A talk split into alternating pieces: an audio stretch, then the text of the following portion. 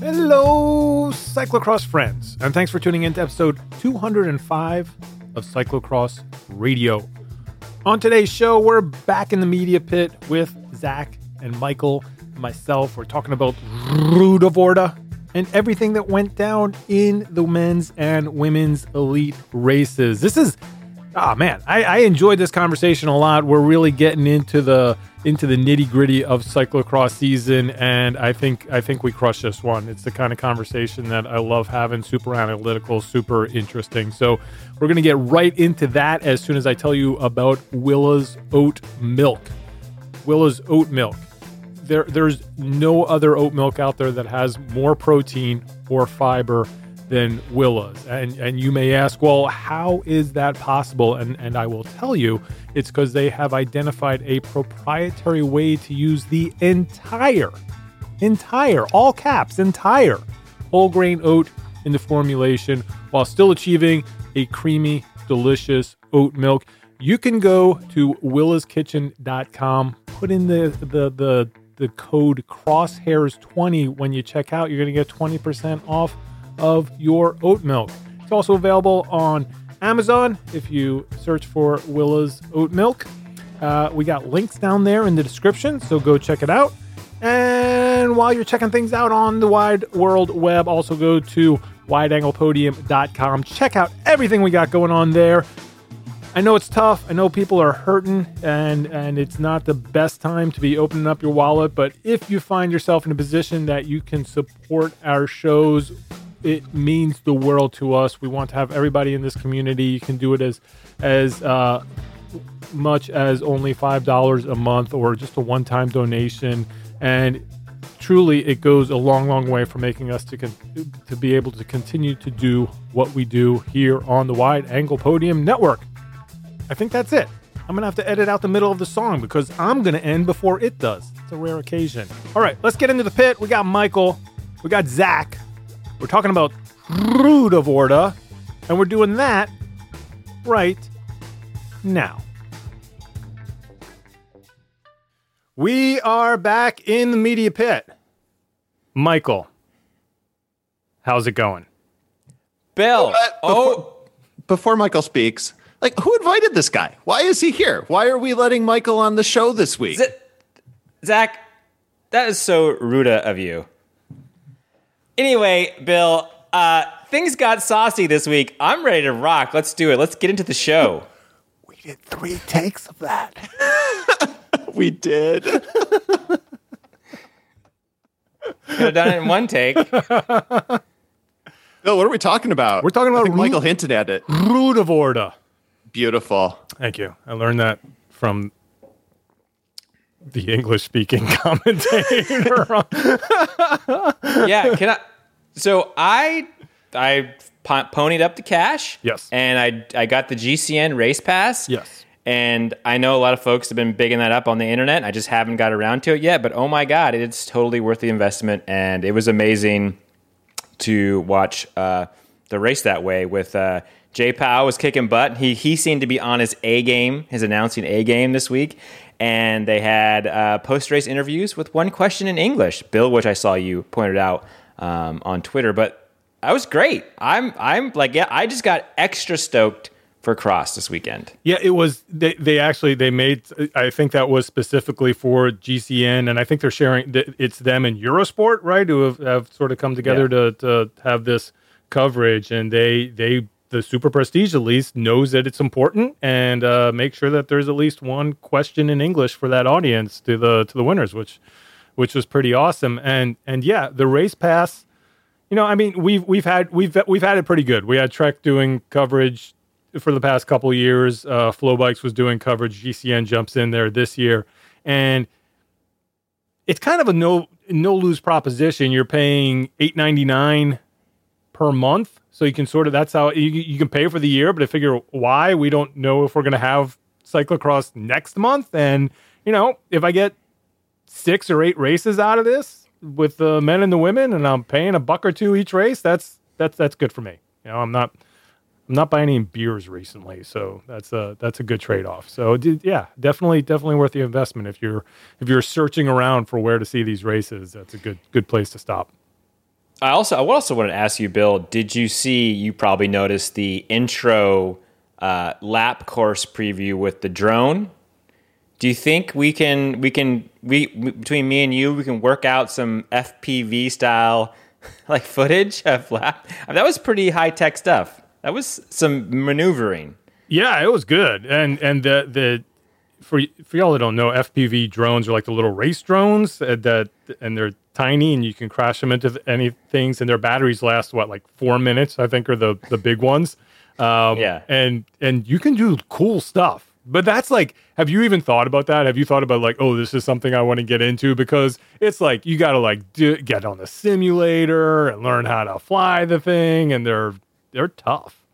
Yeah, I mean, you gotta, yeah, it's a whole like different way of thinking about maneuvering. At first, I was like, oh, I'll just, I can do that with my drone. And I was like, oh, wait a second, I don't think I know how to turn that way. And then like you gotta, they're all about like it's interesting. A whole subset of like they're like they're like almost like model airplane builders where you build them and then they build race courses and they fly the drones through them. So yeah, yeah. I mean, and if you just like touch something, you're going down, down harder than Denise Betsema in the second turn of that race. Let's get hey, into it. Zach. Let's talk cyclocross. Thank you. That was beautiful. That so was beautiful. Uh, the the heroine of uh, Beringen went down. Uh, her her name was not Frazier. Uh, Bill, harkening back to Nats at Louisville when Scott Herman just hi Scott, you know, didn't do the down goes Frazier. But anyway, uh, she went down, so we had one of the favorites was gone uh, from the start and had to to kind of work her way back through the field. Interesting race. I mean, uh, I guess we're start starting starting with the women. You you had all of the hitters out there. You had Alvarado looking strong again after an off week last week. Worst was up there. Brand was up there. Who who else was um Manon Bakker. Mannenbacher, that's what I was going to talk about. Was uh, definitely right up there at the front. Uh, Verdonschot I'd also. Say, yeah, I'd say statement race, right, Zach, for Bakker. I mean, considering that she what came in second in the first race of the season, but being up at front for most of the race with these hitters, kind of a bigger bigger day for her. I kind of disagree. Okay. Uh, I uh, I mean, do we want to fast forward? I mean, I, I, feel like we're skipping a lot, so we ended up with yeah. No, I, she she I, definitely she definitely has had had a had a stiff learning curve later in the race, but maybe we just uh, back up a little bit before that. Yes, so like we'll table that till we get to like the lap where stuff happened, but Um, but yeah, so it's like it ended up being five, and uh, my girl Verdonschot. Bill, you were tweeting about it. She was she quickly established herself in the Verdonschot zone in sixth. Uh, so I don't know. It was like no surprises, right? In terms of the ride, I think uh, Kastelijn was there too. So it was, I guess, the four big, four of the five big Dutch hitters right now, and then one of the youths.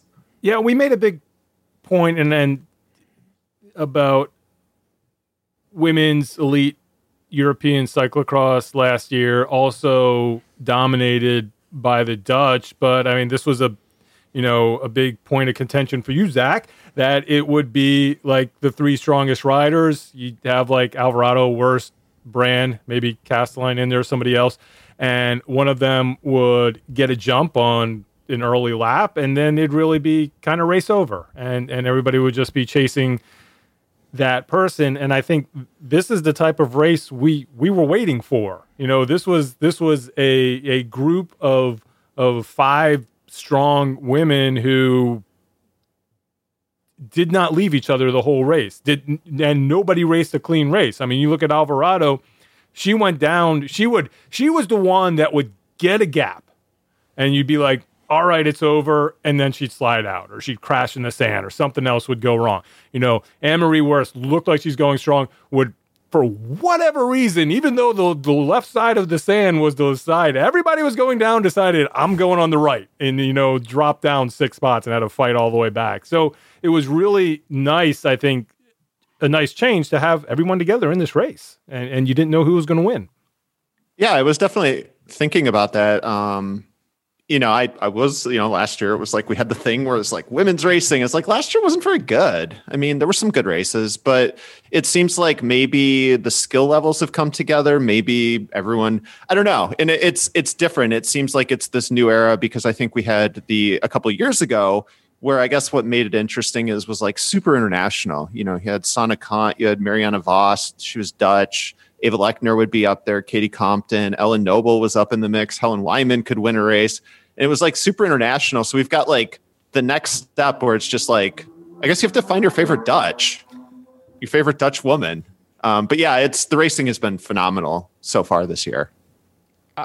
I think you know the one thing I enjoyed so much about it, and is also in the men's races. We got we had group racing, right? We had, like you said, the entire time they were together. And I think what was interesting is that that caused a lot of those little mistakes you were talking about, Bill. I think because the riders were constantly fighting four corners or try to get in front of Yara Kastelijn before the before the technical section, or you know Marie Worst, like you said, tries to decide to do a different line in the sand.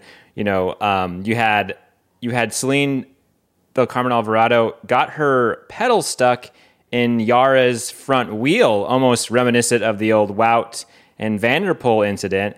Um, but yeah, just just the amount of like having to fight for every turn, I think really made it extra spicy and and, and made those mistakes happen. Um, I heard J Powell use the term chin music, um, which is like the second time I've heard that. I didn't I didn't Google that. He said It's it a was baseball a base- fan. It's a baseball term. Okay, all right. So I I like that. I, I saw some chin music and I, it was great. It was it was so much fun. This is what we've been wanting to watch.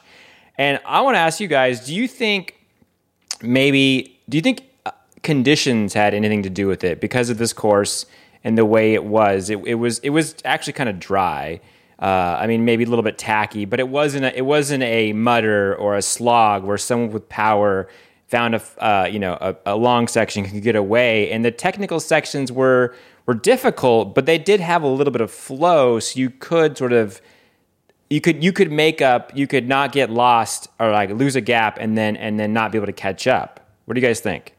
Uh, I think that yes, and I think that it- what we saw last year at Ruddervoorde was where it was really muddy, and what uh, Powers was actually talking about on that on that broadcast as well is that you know a lot of the course had a speed limit, you know, last year, so it, it was it was a completely different type of racing. You come in this year, that speed limit, the the governors are off off the bikes, and people are just going full gas. And I think that's that really plays into what we were talking about as well with the mistakes, with the having to fight for the turns, for the technical spots, because people can ride them fast. Therefore, you don't want to get stuck behind the person who can't. You know, and that, I think that that really brings us in into this discussion of of Manon Bakker, who's who it's been it's been fun to watch her. I mean, she's she's been at the front of most every race, and I, I will say the one thing I liked that she did, and then Zach, you can jump in here where she kind of got it wrong because it was right about the same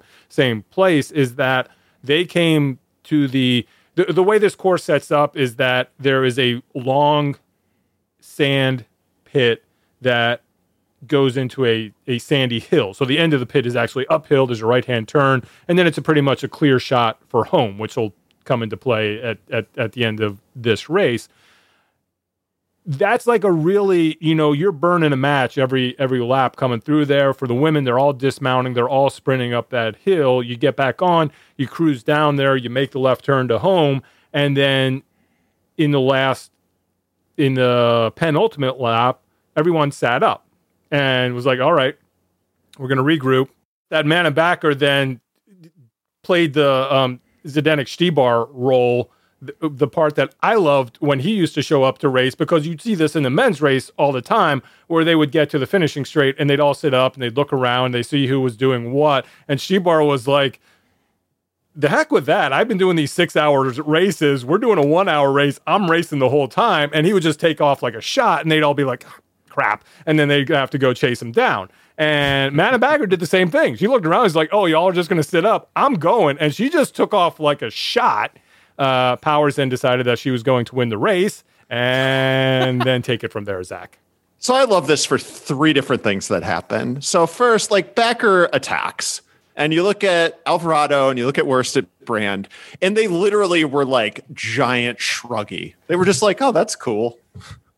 Like yeah. no reaction, zero, no reaction. So Verdonschot was actually super close. So she makes contact. So that's point one. Is I think that like those I think you know worst Alvarado and Brand I think are all kind of just side eyeing each other and look you know eyeing each other up. They let Verdonschot do so much work, so they let Verdonschot pull through and start to drag the group back, and it's just like, well, that's nice. They're just like, welcome, Belgie friend, um, you know, and so they let her just do a solid and blow herself up. So they catch Bakker. Um, but then, I mean, I think you could see the level of respect is because then it was a group heading into the bell, and Brand I guess you've, uh, maybe you guys have noticed this, but she definitely wears her emotions on her sleeve, especially vis-a-vis uh, Alvarado, who's just like a stone cold killer. I mean, that's some of the Van der Poel in her. Um, yeah. So she takes like two pedal strokes, and Alvarado's like, "Oh snap!" and she like gets up, and Brand's just like, "I was just stretching my legs." So I think that just kind of told you, and I don't know. I mean, if you're talking about statement race, I think they also kind of showed what they thought of Bakker in terms of her ability to beat them. Brand, the thing I liked about her too, such a roadie. I mean, she was playing possum almost that whole race. Like she was tail gunning off the back, just hanging off the group. And then when it came to that, she was like up front immediately, feeling great, can just attack off the front, no problem. I, I just I, I I love the way that she kind of plays races compared to just the pedal to the metal um, folks in the rest of the group. I just want to defend myself with my statement race for Bakker. And so this is here, here's my reasoning. I, have got her results up here. She got fifth. It's not her best finish of the year, not her best finish ever. But I think that this is a race, and, and this is, you know, statement race, meaning I feel like it's a confidence booster for her. She saw that she could take charge of things. She attacked more than a few times. She went to the front. She was with Carmen Del Alvarado. She was with Worst. She was making moves. She she yeah, she did to make that last attack and they had no respect for her. You know, she was pulling at the collar, feeling a little bit uh, disrespected there. But I, I, I don't know. I just saw that. I thought that she's probably going to take a lot from that race and take a lot of confidence out of it. And I think I think it was a statement race for her.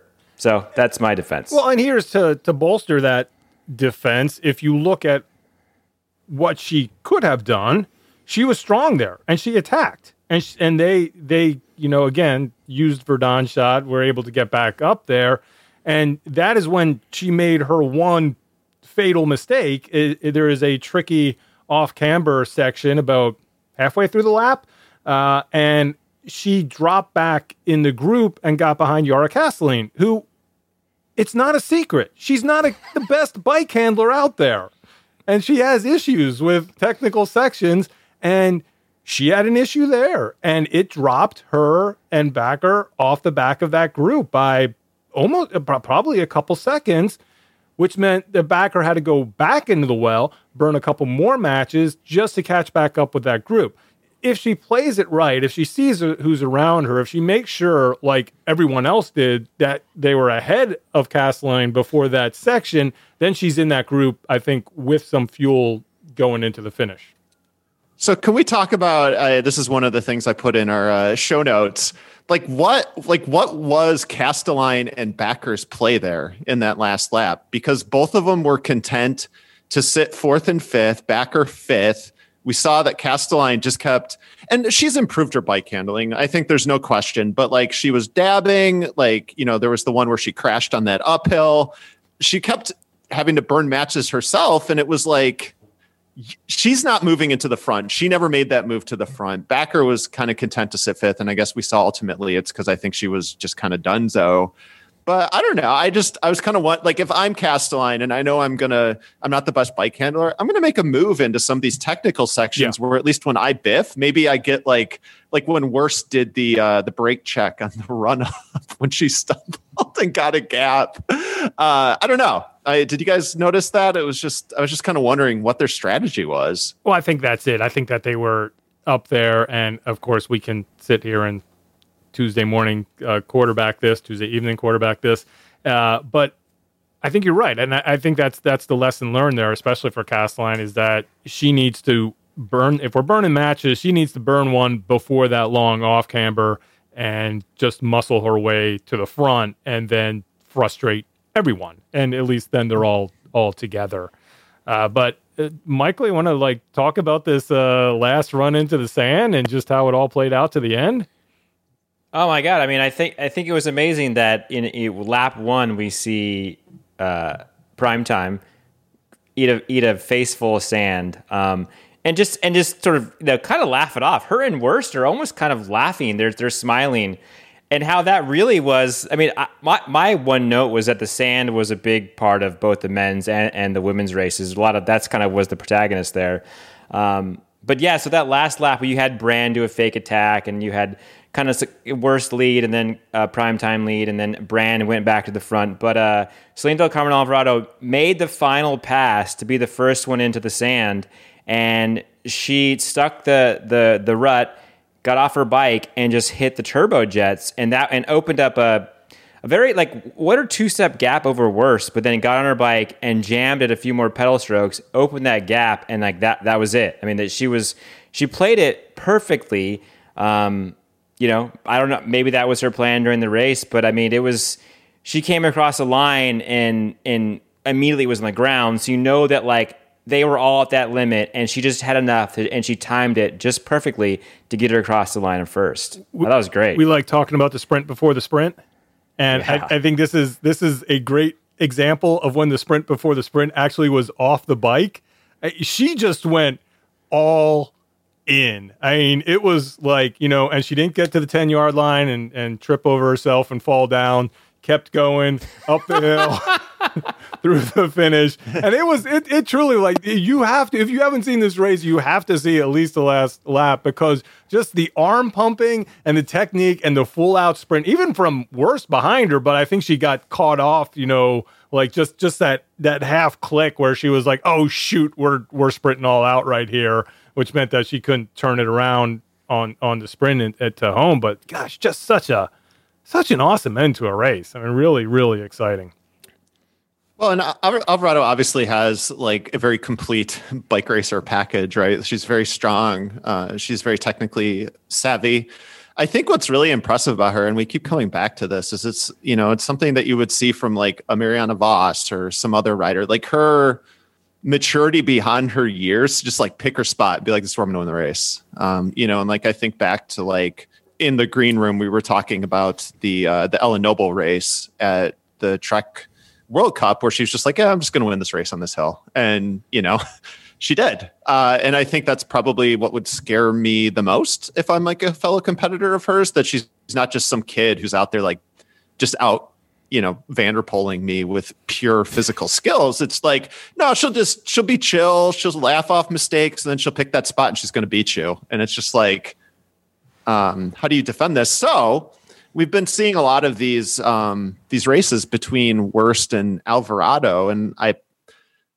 It seems like Alvarado is lately just keeps coming out on top. Like, what is Worst? How does Worst beat Alvarado? in this race. Like, let's start with this race because we're sat on the front. She drove the pace, but was like not breaking anyone off. Like, should she do something? I, am just curious. Like, how is she going to win it? What is she better at Alvarado at to make her move? I, I think she just had to. You know, it was it was the first one to the sand. You know, and and then maybe, and we don't know. And I don't want to give Alvarado that much more credit than worse. I mean, they're you know they spent a whole year just really neck and neck, even to the point that worst and Brand, you know, if they came into a sprint with Alvarado until about three quarters of the way through the season last year, we were like, this isn't going to be Alvarado's, you know, sprint. One of them is gonna is gonna take her out, and that that really seems seems to have flipped. So I think the only thing she could have done was to to be at that sand first. I mean, she had her opportunities eh, when you were talking about the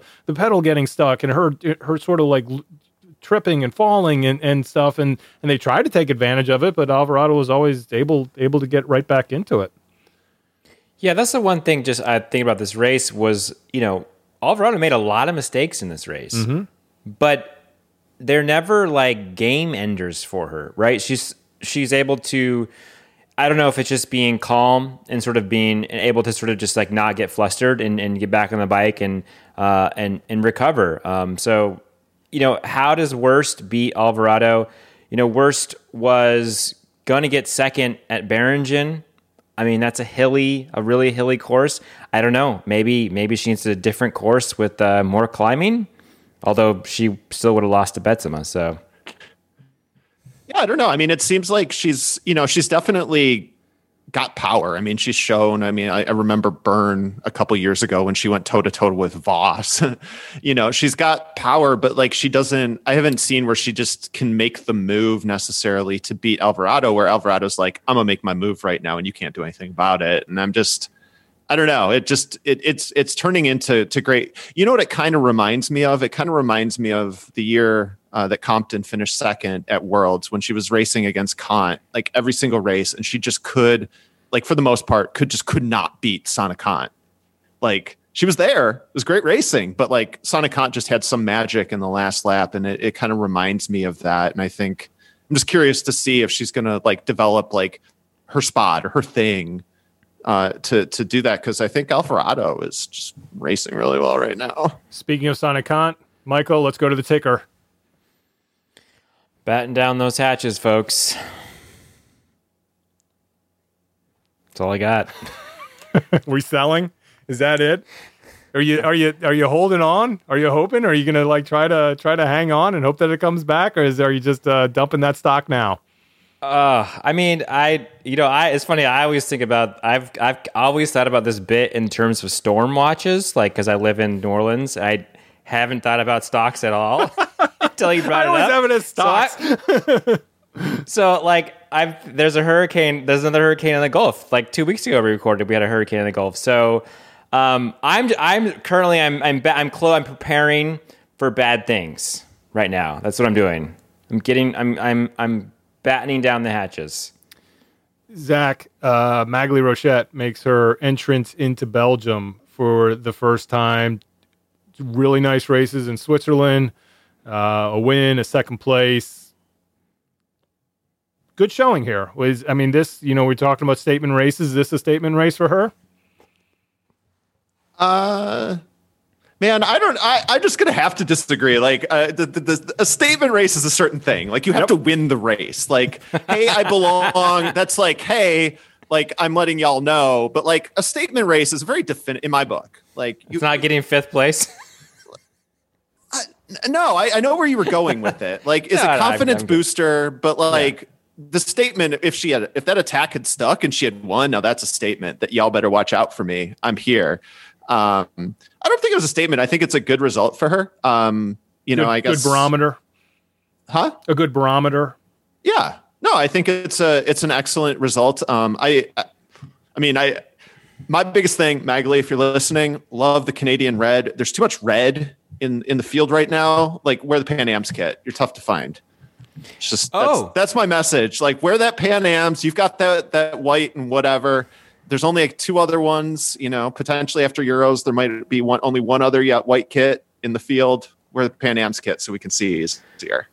Got to get that new sponsor love out there. Um, yeah, right. Just quickly, and Rochette like slips out same corner as Betsema, but just on the outside.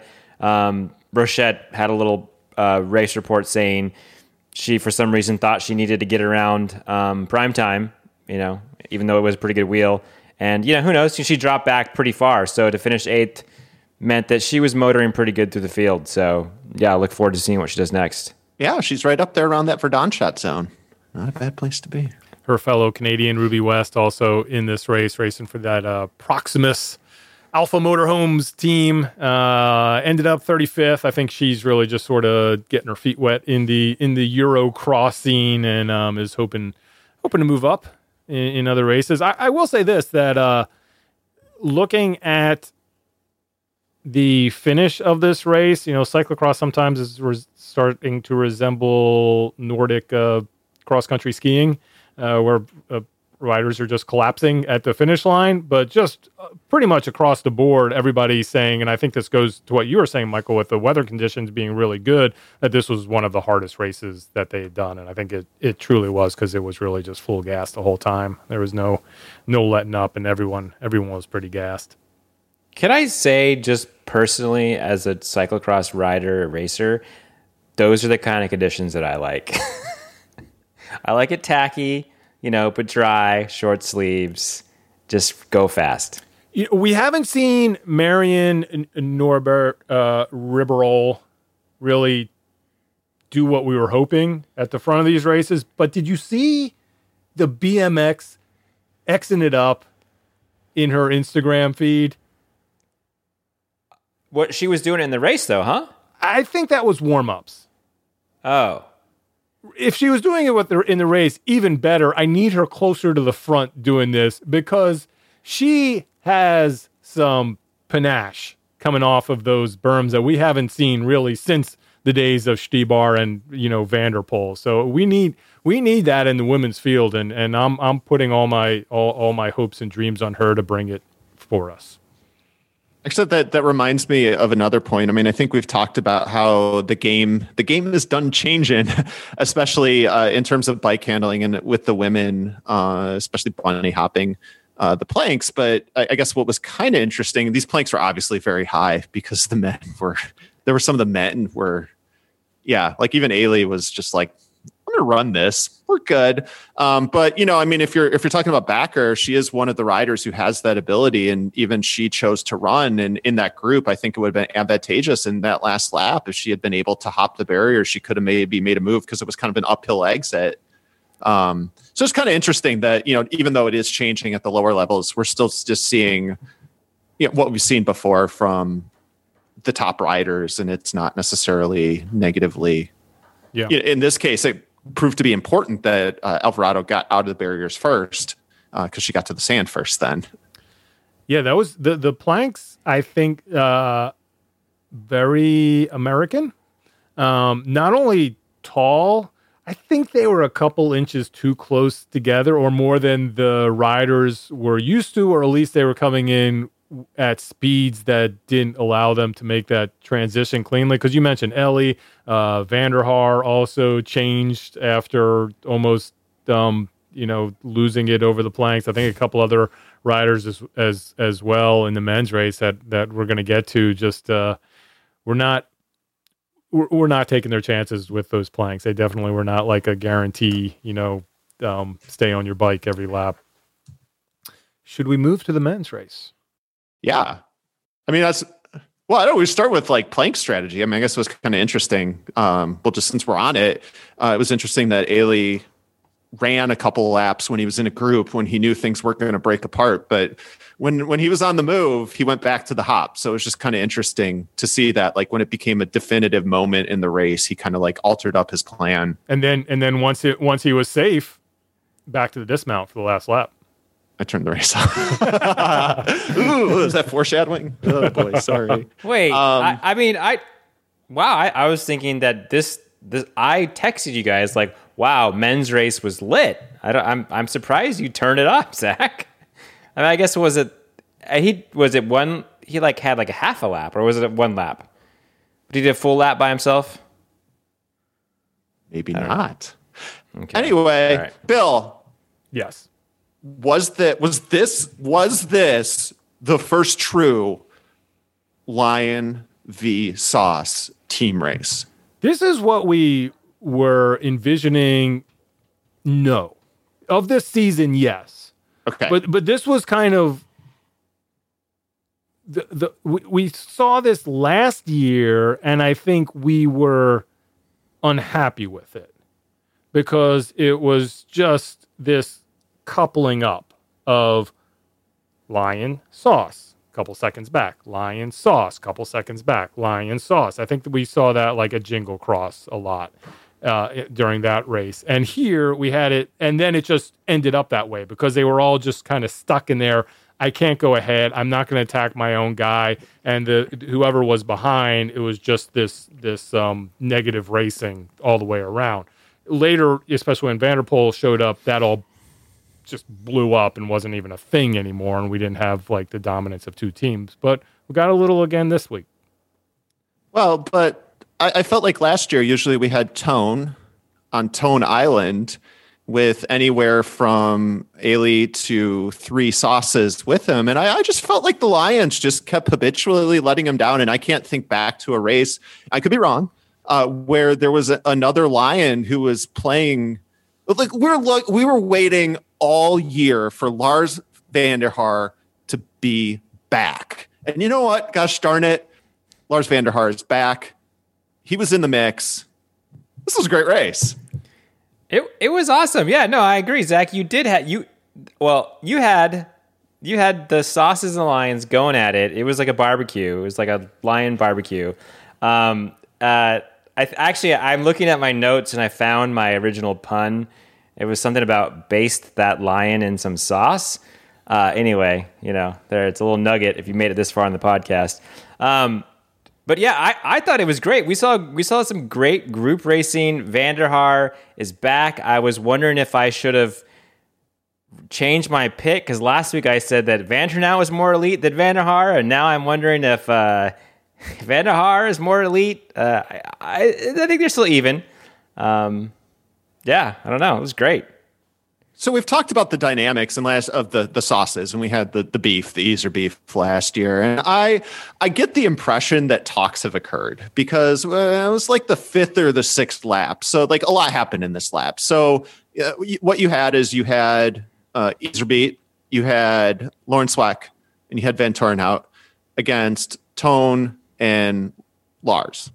And that was it. So Vanthourenhout does his good teammate thing and he attacks. And, you know, it's just like pushing the pace or whatever, mixing things up. Kind of comes back together. I swear to God, Eli was just like, Lawrence, he points at him. He's like, it's your turn. And Lawrence goes and like does his turn at the front. And I was just like, I I think there's a pecking order now. I think uh, the top sauce has been decided. I I think it. I think that was decided last year. Like I know that there we sort of had fun with the beef, but I mean Eli is the one with the Palmares. He's the one that we call elite on that squad. Um, you know, Lawrence threw a wrench in the works by winning Belgian Nats, but I think he won, as I said last year, because of his teammates. Um, Bill, you, you can't spell elite without Eli. Okay, go on. Have we really gone this far and never said that? Wow, Bill, great. I love it. Um, but I also, I once again, I think you know, I think LA is a top dog at, at, the sauces. I think he, as you said, Zach, he he sows the signs and tells his guys to go. I think I'll go back to what I said last last episode that that is holding Vanthourenhout down from becoming elite, being the good teammate.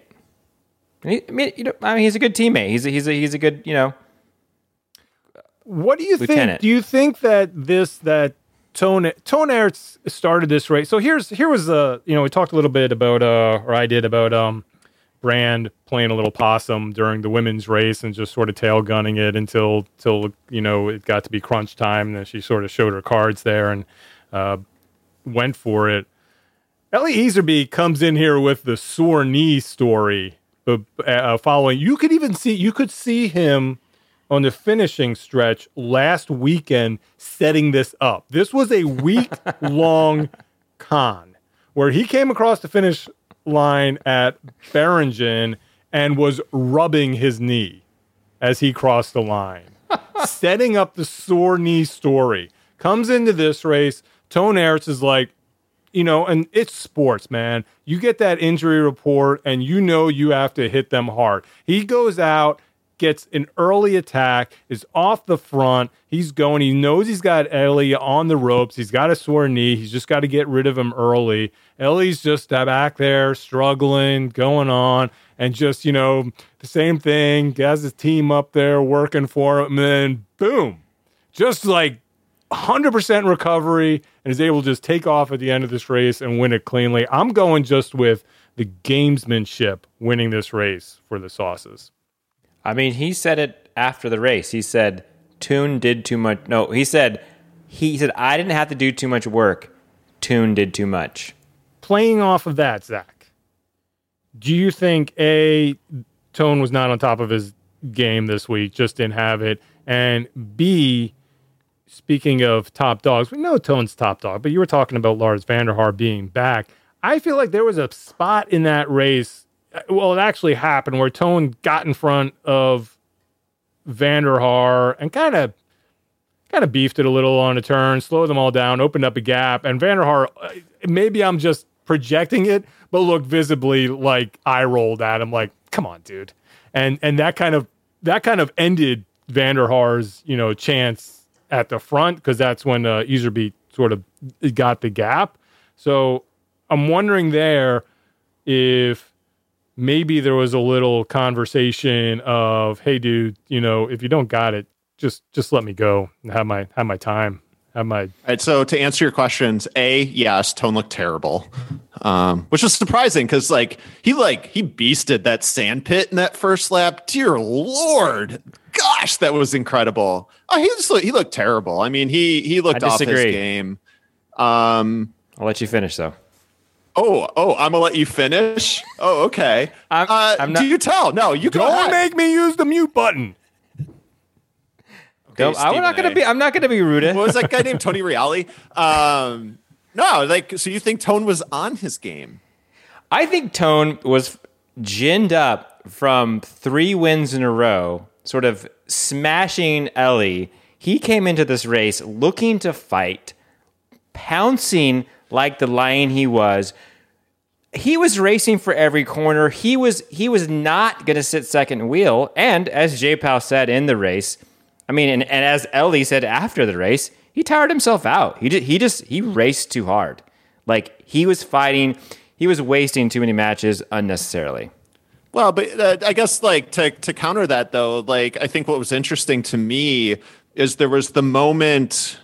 I must have been the sixth or seventh lap where like Eli was clearly feeling good. Like he was being super feisty once he started going, but he attacked, and the lion that chased tasked with chased him down was Lars.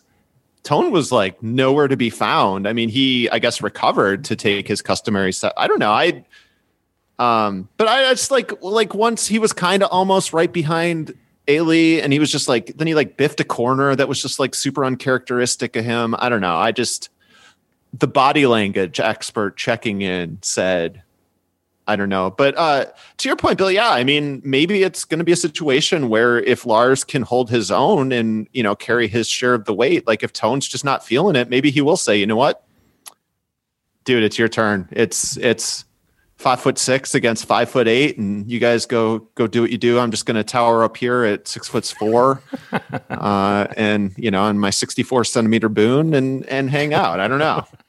I need I need to check in with you here, Zach, because you know he's trying. He's trying hard to win you over. Another race, Quinten Hermans going out hard, going to the front, giving it his go. Are we gonna are we gonna see the breakthrough, or is this just like you know opening laps? Man, I'm trying to think of another. I mean, I don't know who's. Yeah, like who else does that? Like late career Alan Van Looy. I mean, it's. uh I don't know. I mean, it's cool that he's mixing it up, but he clearly just does not have 60 minutes in him, and maybe he needs to.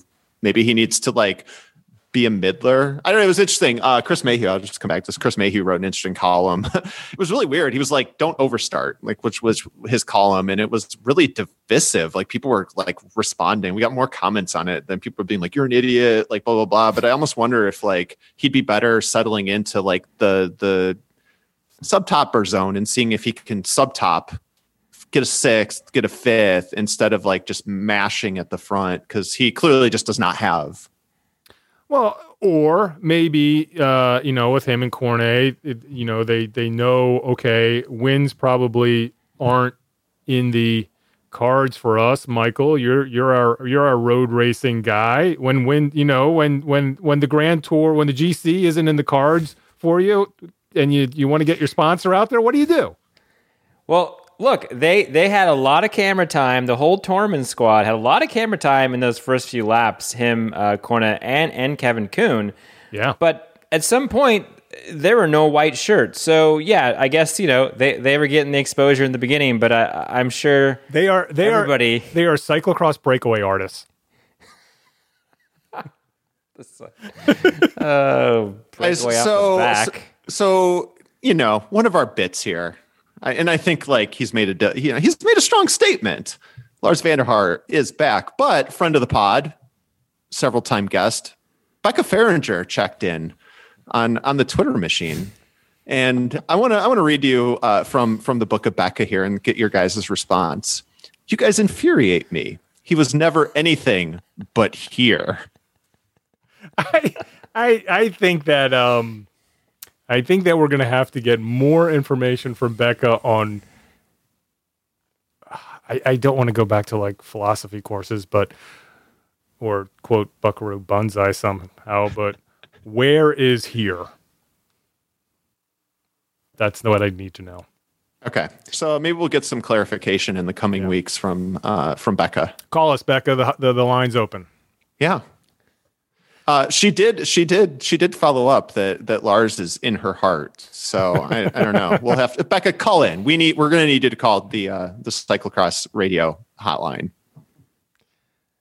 Anything else we need to talk about? Uh, Fleetport's uh, right in there in the Verdonschot zone. I think uh, looking looking to move up. He had a had a decent race in this one. Um, anybody else we got to talk about in this race?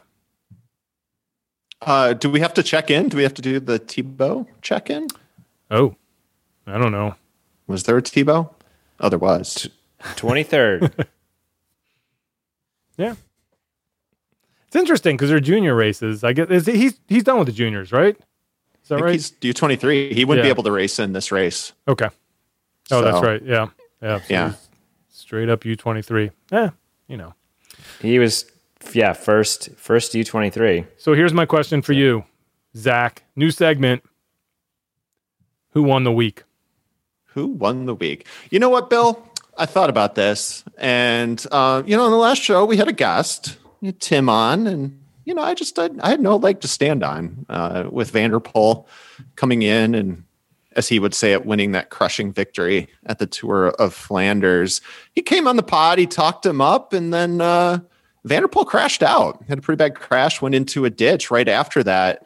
Uh, so I think the curse of the super rookie won the week. All right. Michael, who won the week? Uh, Manon Bakker statement race, fifth place at Ruddervoorde. I said it all earlier, so Bill. I'm going with my. I had my cheesy answer. I'm sticking with it. I'm saying saying fans of cyclocross won the week for this one because we Oh. had Okay, two okay, Time Magazine. You are the person of the year. You go, you. Yep. you win some cyclocross, and you win some cyclocross, and you win some cyclocross. Just wait until the cover photo for this episode is just going to be a mirror. Oh my god! Wow. All right, that's a good week of winners. Bill, why why are fan wait, why are fans like you gotta explain it. Like what's the what's I the think that we had. behind I mean, especially that women's race. I think it was just a compelling race the whole time, and then the men's race, even though you couldn't make it through, you had to end your trainer session early or something. I don't know. Yeah. Um, I thought both races a were great awesome. race. and and they were just. It was just uh just just two races for the weekend, so that sort of highlighted them, and they they were both phenomenal. Yeah, like I said, the I don't know GCN. Like I just it with watching a non-ripped feed. Yeah. it was crystal, it was clean, good production values, uh, good announcing, uh, awesome camera angles. I was just like I said once again, it just ignited the stoke for watching cross. So I hope J Pow's gonna at least send you a sticker for this infomercial that you've done for the I know, GCN seriously, really. Like J Pow, can we can we send a sticker down to New Orleans? Uh, J Pow sticker down to Michael. I Hey, think I- he I- deserves it. I'll put it next to my autograph postcard on my fridge. Beautiful. I, I Like- Bill, what, my- what- what's up next? Well, What's here's the thing. this weekend? uh, This is this. What I like is that we get live feedback on our Oh. podcast while we're recording them, and I think that I think that I am I am comfortable that we we have done a good job covering what the cyclocross community wants from us. Just got a DM from friend of the show Tyler Cloutier. Who said he's watching the men's uh, Ruddervoorde race? And one, did you see the drone course preview? CX Air's track walk at copyright infringement. Thank you very much, Tyler. And and two, Toon roosting the sand lap one, bonkers. Zach, you Yep. covered it. We did it, guys. wow. We have our we have our finger on the pulse of the Yeah. cyclocross community. Thanks for checking. Wait, I, I I've got one more thing. Yes. Bill, Bill.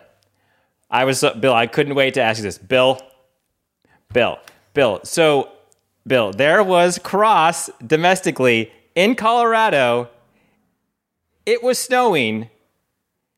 Were those real cyclocross conditions? Michael, I'm glad you asked.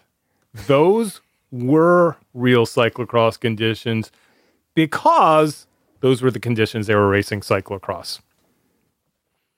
Should we talk about that race a little bit? Got got some got some uh, got some hitters out there. Some U.S. Uh, racers towing the line. Yeah, I made a joke like, where was the live stream, right? I mean, you had Katie Compton, Maddie Munro, Ellen Noble, uh, who else? I don't want to forget anybody, but I mean, yeah, some definitely some some hitters, heaviness.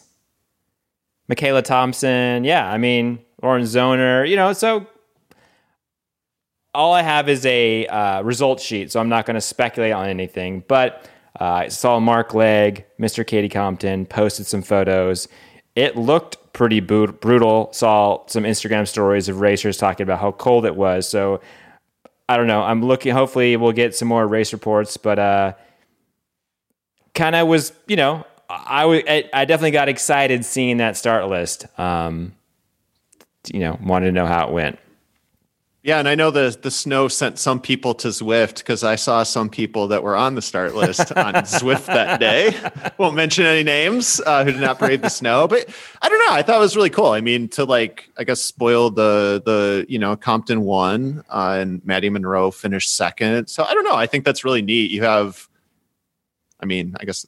Are we allowed to call her the goat? I know people get really into this about this, but at least for American cyclocross, like she's she's the best uh, Yes. and one of the future stars you know who has just this amazing bright future. So it's kind of neat to see them getting to kind of like race locally you know? If you're out there braving that one day you might be like wow i saw katie compton race against maddie Munro in the snow and i think that's kind of kind of neat and good result too for michaela thompson. She finished did she finish second or third at nationals last year um, she finished on the podium in the junior women's race, kind of came out of nowhere. So her and Maddie, the two Boulder juniors, I know it was like a good moment because they're teammates and friends and they got to share that together.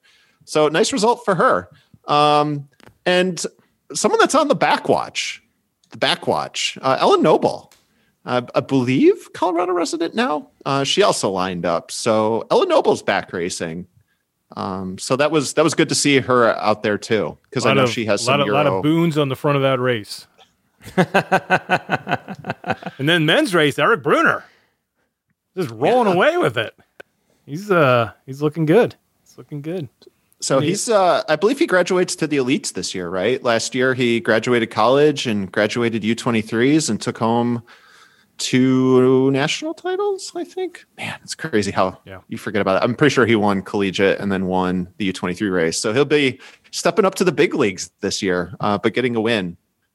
Yeah, it'll be interesting to see how many of those folks make it over to Europe. Be interesting to see what's left of a Europe season. I know this is the time really when all of these plans that we have heard about are starting to come to fruition and people are starting to starting to travel over. So um, I think in the next next few weeks, if races are still going on, we will start to see an influx of uh, more North Americans uh, in those in those events. Should should be interesting.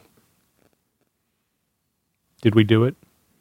Uh, well, I just think wanted so. one other uh, thing. You know, I think kind of what's fun about with uh, with Mark Legg and Katie Compton, you kind of get the history lesson, and uh, he was pointing out that Katie has not raced in conditions that cold since I believe Kansas City Nationals, and it actually happened twice there in like 2007 and I think he said like 2000 or something. Like, so know, it's just kind of interesting that you know he remembers these things, but I guess it's one of those things that sticks out in your mind when it's that cold and snowy that you remember. So I don't know. I was just kind of an interesting little tidbit that you get with her being, you know, so good for so long. Is like, hey, remember this race 13 years ago when it was really cold? You're like, wow, wow.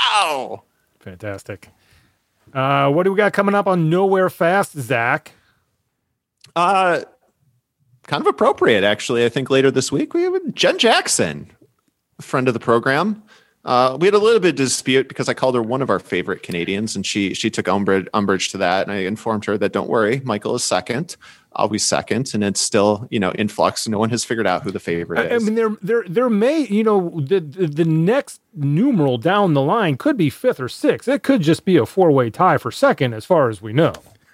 yes, but we only we do know Michael van den Ham he is is second. so- absolutely second. You know, the rest of the tabulations have not been done.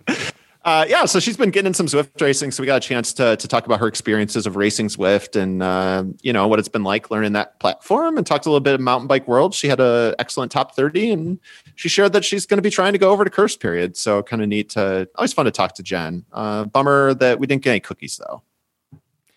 Michael, I, I I'm assuming coming up on uh, yeah you ride. You know, it, it was the hubbub about the Celeste bikes with the yellow kits. Now we have the Celeste bike yellow kit, yellow vest over green jersey. I mean, that's that's got to take up at least forty minutes of the next next episode. We delved uh, very deep into the Ninja Turtles and my collection that I had as a as a child, and I had the whole downtown uh, underground layer and everything. And uh, I So, which each- who who was Roglic? Roglic is Donatello. That's what I was going to guess. Yeah. So, um, yeah, but uh, I'm actually editing uh, the Yeah You Right podcast right now, and we get into um, we're actually so behind on races, and we talk a little bit about the is Wout and Van der Poel the greatest rivalry of our time right now, which would be kind of a topic for this show too. But they since they they they cross cross and robe, we felt like it was like it might be because of the dual sport nature. Uh, could be pretty big. I think that's going to do it. Hey, check out everything else we got going on at the Wide Angle Podium Network, wideanglepodium.com, and uh, also on the YouTube page where we got tons more from Little Guy as far as uh, little previews of big races. I think I think the heat check heat check's going to take a hiatus this week, but uh, we'll be back next week after we have a little more racing to to mix things up. So that's where we're at. Thanks, guys.